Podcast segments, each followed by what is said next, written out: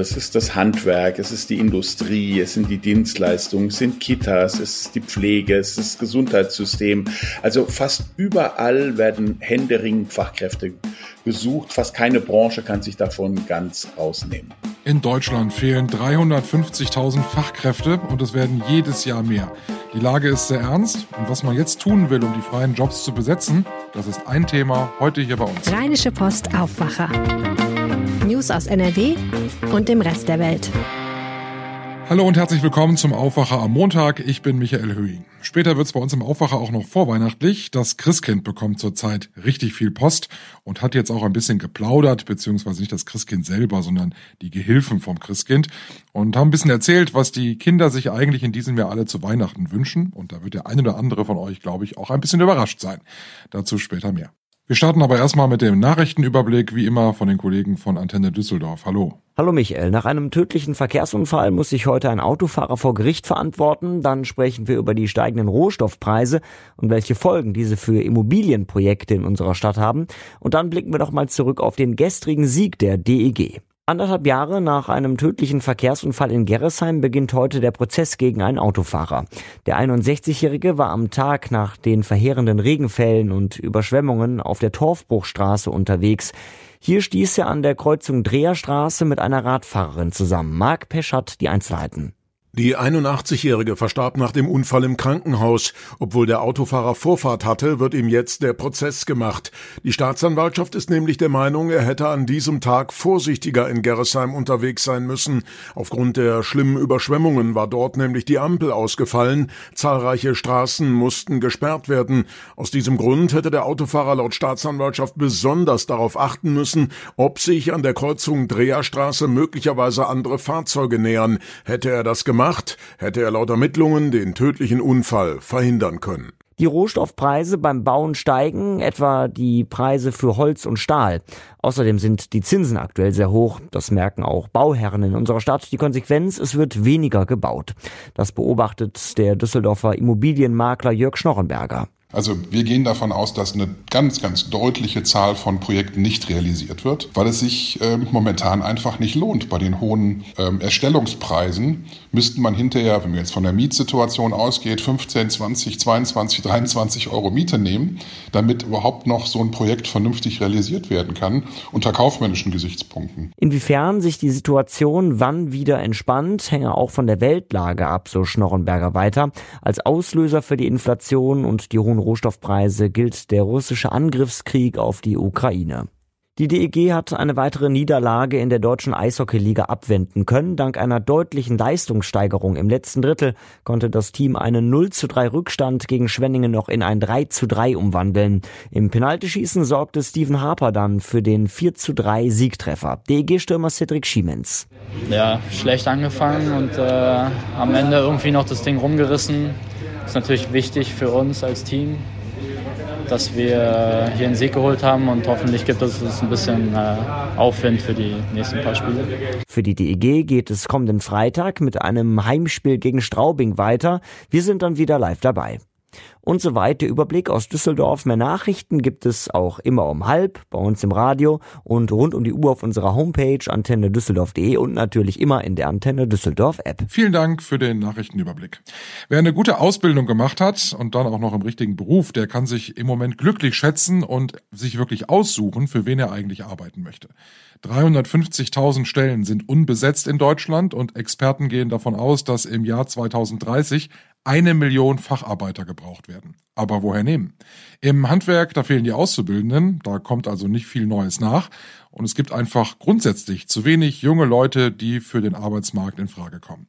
Martin Kessler, Politikchef bei der Rheinischen Post, wo ist es denn besonders schlimm oder kann man das so pauschal gar nicht sagen, weil es tatsächlich alle trifft? Fast letzteres gilt. Es sind sehr, sehr viele Branchen. Also es ist das Handwerk, es ist die Industrie, es sind die Dienstleistungen, es sind Kitas, es ist die Pflege, es ist das Gesundheitssystem. Also fast überall werden händeringend Fachkräfte gesucht. Fast keine Branche kann sich davon ganz rausnehmen. Wo, wo sind die denn hin? Also oder hatten wir die nie? Doch, doch, die hatten wir. Das sind die Kollegen, die jetzt in ähm, den Ruhestand gehen. Ähm, das heißt also, das sind die Babyboomer Ende der 50er, Anfang der 60er Jahre. Ähm, wurden ja in Deutschland besonders viele Menschen geboren bis 1964, 65. Und dann gab es ja den berühmten Pillenknick. Dann brachen die Geburten sehr stark ab. Und diesen demografischen Effekt hat man natürlich ähm, dann etwa 40 Jahre später ähm, in der, ähm, oder man muss eigentlich sagen, den hat man dann 65 Jahre später ähm, in, bei der ähm, Renten, äh, in, in, einmal in der Rentenversicherung, aber natürlich auch auf dem Arbeitsmarkt, ähm, weil diese Kräfte dann fehlen und auch nicht durch Zuwanderung ähm, aufgefüllt wurden. Ich selber gehöre auch dazu. Ich bin also wahrscheinlich in drei Jahren, es steht bei mir die Rente an und äh, dann wird es natürlich auch ähm, schwierig sein, jetzt nicht für mich Ersatz zu finden, aber natürlich, ähm, wenn ich mit anderen dann gehe, insgesamt Ersatz zu finden. Das heißt, wir könnten diesen Fachkräftemangel, den wir jetzt gerade haben, aus eigener Kraft gar nicht, gar nicht bewältigen.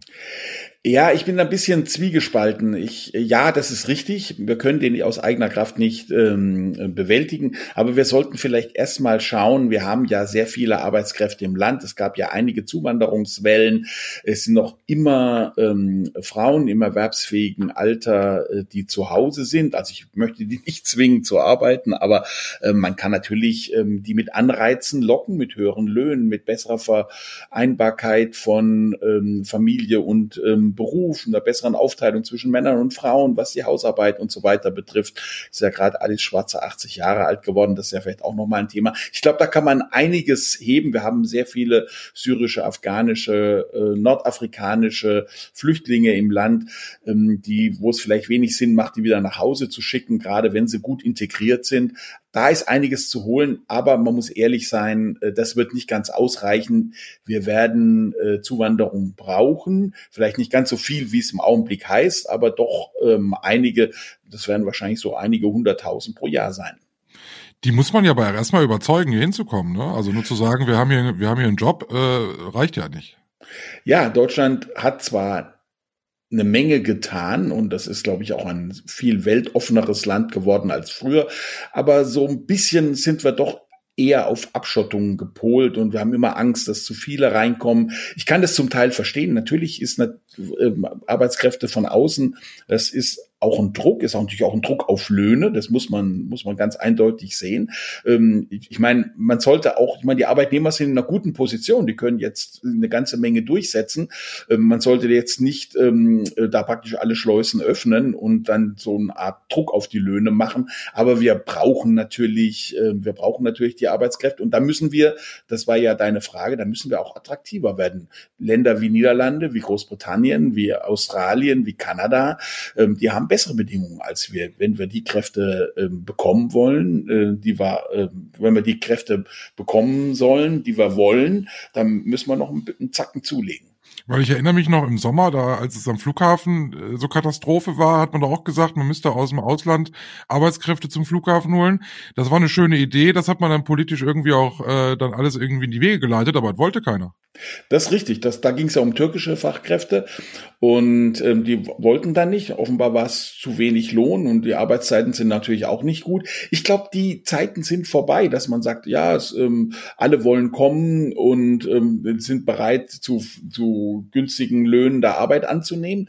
Das stimmt zumindest bei den Kräften, die wir wollen, also den ausgebildeten Kräften, stimmt das weltweit eben auch nicht. Und ähm, natürlich, ähm, man kann Pflegekräfte aus den Philippinen, aus Brasilien, aus Mexiko und so weiter ähm, holen. Aber die werden sich natürlich auch umschauen, ob das in, vielleicht in, in, in, in Vietnam, in Japan, in äh, USA nicht dann doch attraktiver ist. Dann müssen sie auch nicht so weit gehen können ihre Verwandten öfter besuchen. Ja, da werden wir uns nach der Decke strecken müssen. Das ist es ja damit nicht getan, dass sie hier hinkommen und hier arbeiten. Die brauchen eine Wohnung. Das heißt, äh, es muss ja entsprechend dann auch Platz dafür geben. Vermutlich eine Kinderbetreuung äh, für die Familie. Also alles das, was, was, was ja sowieso gebraucht wird, ob es jetzt jemand von außerhalb macht oder, oder jemand, der hier wohnt. Das ist eine Kraftanstrengung, die, die ist ja enorm, ne? Also da müssen ja alle mitmachen eigentlich. Da müssen alle mitmachen. Es muss auch die Bereitschaft da sein, dass man sagt, ja, wir wollen das.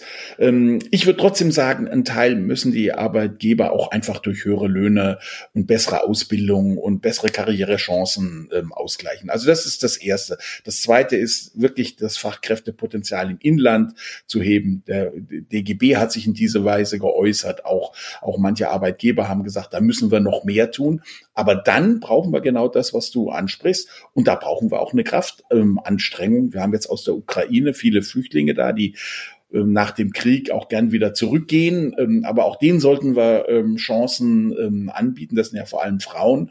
Da können wir, glaube ich, eine Menge tun. Wir können natürlich aus Nordafrika, aus dem mittleren Nahen Osten noch mehr kommen lassen. Da müssen wir natürlich auch aufpassen, dass die Qualifikationen wirklich stimmen. Schon bei der Türkei wird es schwieriger und innerhalb der EU, das ist ja auch verrückt, innerhalb der EU kommen kaum noch Leute zu uns. Mhm. Glaubst du denn, das ist jetzt, ich meine, Fachkräftemangel ist ein Thema, da sprechen wir seit Jahren eigentlich immer mal wieder drüber. Glaubst du, es passiert da jetzt tatsächlich mal wieder mal wirklich was? Oder muss der Druck so groß werden, weil du brauchst mittlerweile, glaube ich, kannst du zwei Wochen auf einen, auf einen, auf einen Heizungsmonteur warten ähm, für, für eine Wartung oder wenn, wenn mit der Heizung was nicht in Ordnung ist.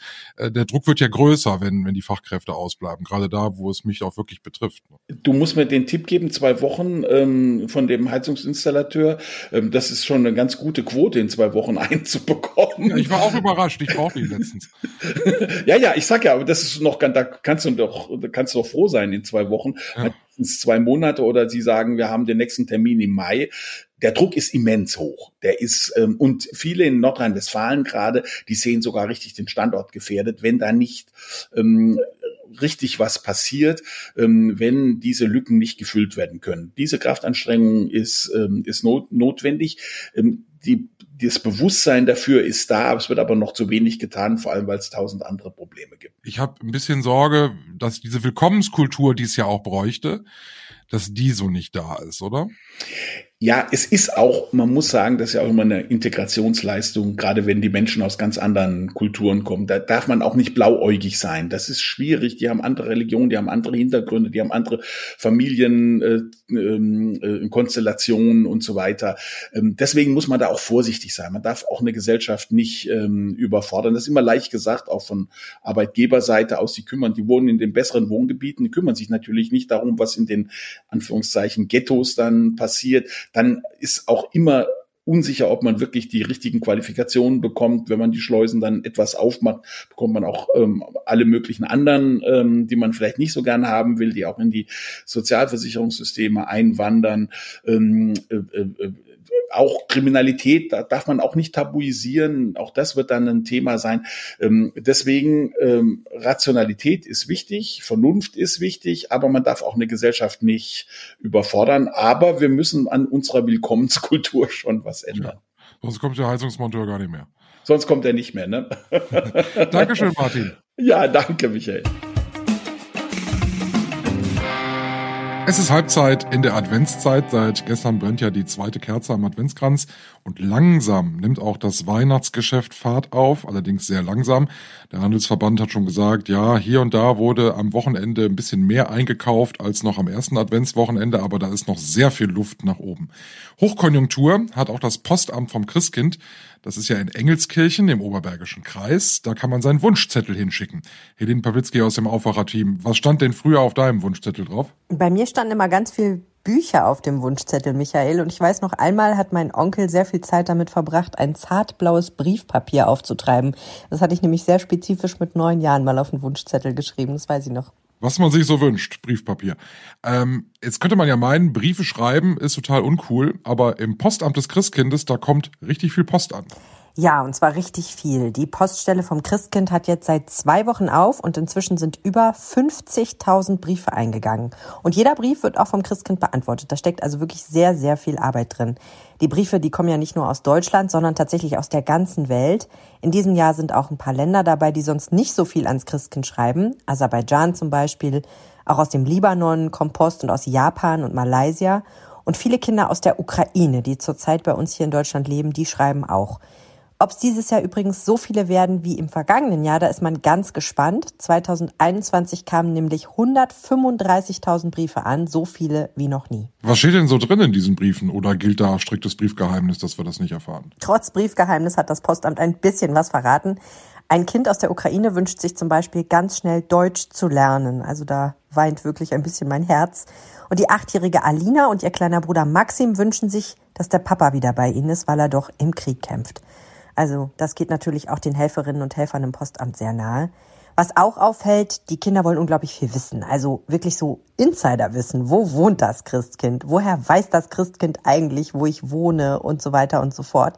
Wer sich dafür interessiert, kann übrigens mal im Aufwacher-Feed ein bisschen schauen. Wir haben ja mal ein Ask Me Anything mit dem Weihnachtsmann gemacht, ein Frag mich alles. Und da hat er auch ein bisschen was über das Christkind verraten. Ach, guck mal, da kriegen wir ja schon wieder viele Antworten dann auch direkt wieder aus erster bzw. zweiter Hand. Bei mir war das früher immer so, ich habe mir äh, Spielsachen gewünscht, ganz klassisch auf dem Wunschzettel. Das gibt es heute natürlich auch noch. Der klassische Wunschzettel. Ganz früher haben sich die Kinder Frieden auf Erden gewünscht, ne? frei nach Nicole, ein bisschen Frieden. Dann kam die große Konsumwelle mit Computer, Handys, viel Spielzeug. Und ich meine, na gut, die hat natürlich nie ganz abgeebbt. Aber jetzt geht es eben auch bei den Kindern um Dinge, die man nicht kaufen kann. Das ist vielleicht auch so ein bisschen ein Zeichen der Zeit. Also, Sophia wünscht sich mehr Zeit mit ihren Eltern und Großeltern.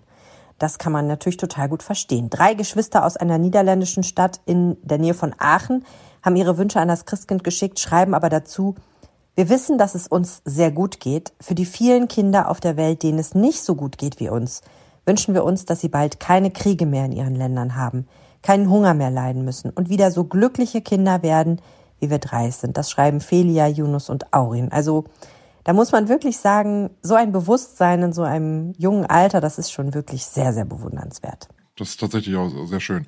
Vielen Dank, Helene. Wer dem Christkind noch schreiben möchte, der kann das bis kurz vor Weihnachten noch tun. Drei Tage vor Heiligabend sollte der Brief aber da sein, damit das Christkind auch noch rechtzeitig antworten kann. Adresse ist übrigens an das Christkind 51777 Engelskirchen. Wir gucken auf das, was heute bei uns in NRW und in Deutschland wichtig wird. Bundeswirtschaftsminister Habeck ist heute in Namibia. Er informiert sich dort ähm, mit Experten zum Thema Wasserstoff und Energiegewinnung. Und dort soll eine Wasserstoffkooperation ausgebaut werden, so dass man da zukünftig stärker miteinander zusammenarbeiten kann. In Brüssel beginnt heute ähm, der Prozess um die Brüsseler Terroranschläge vom Jahr 2016. Am 22. März hatten dort drei Selbstmordattentäter der Terrororganisation Islamischer Staat Bomben am Brüsseler Flughafen gezündet. Und das Bundesinnenministerium informiert heute über den Warntag, der ist am kommenden Donnerstag. Und da wird ja dann auch die neue Technik Cell Broadcast eingeführt. Das heißt, wir bekommen alle eine Warn-SMS auf unser Handy und müssen nichts dafür tun und nicht anmelden. Das wird dann über die Mobilfunkprovider organisiert. Da gibt's dann heute weitere Informationen zu. Wir schauen noch aufs Wetter zum Schluss und da ist es weiterhin recht kühl bei uns in NRW. Die Temperaturen heute maximal zwei Grad. Es gibt dazu viele Wolken und es kann stellenweise sehr glatt werden, weil wir auch Regen und Schneeregen bekommen. Morgen am Dienstag dann ebenfalls Schnee und Schneeregen. Und äh, natürlich da, wo wir ein bisschen tiefer sind, haben wir eher Regen bei Temperaturen bis maximal vier Grad. Das war der Aufwacher für heute Montag, den 5. Dezember. Ich bin Michael Höhing, habt einen schönen Tag und tschüss. Mehr Nachrichten aus NRW gibt's jederzeit auf RP Online. rp-online.de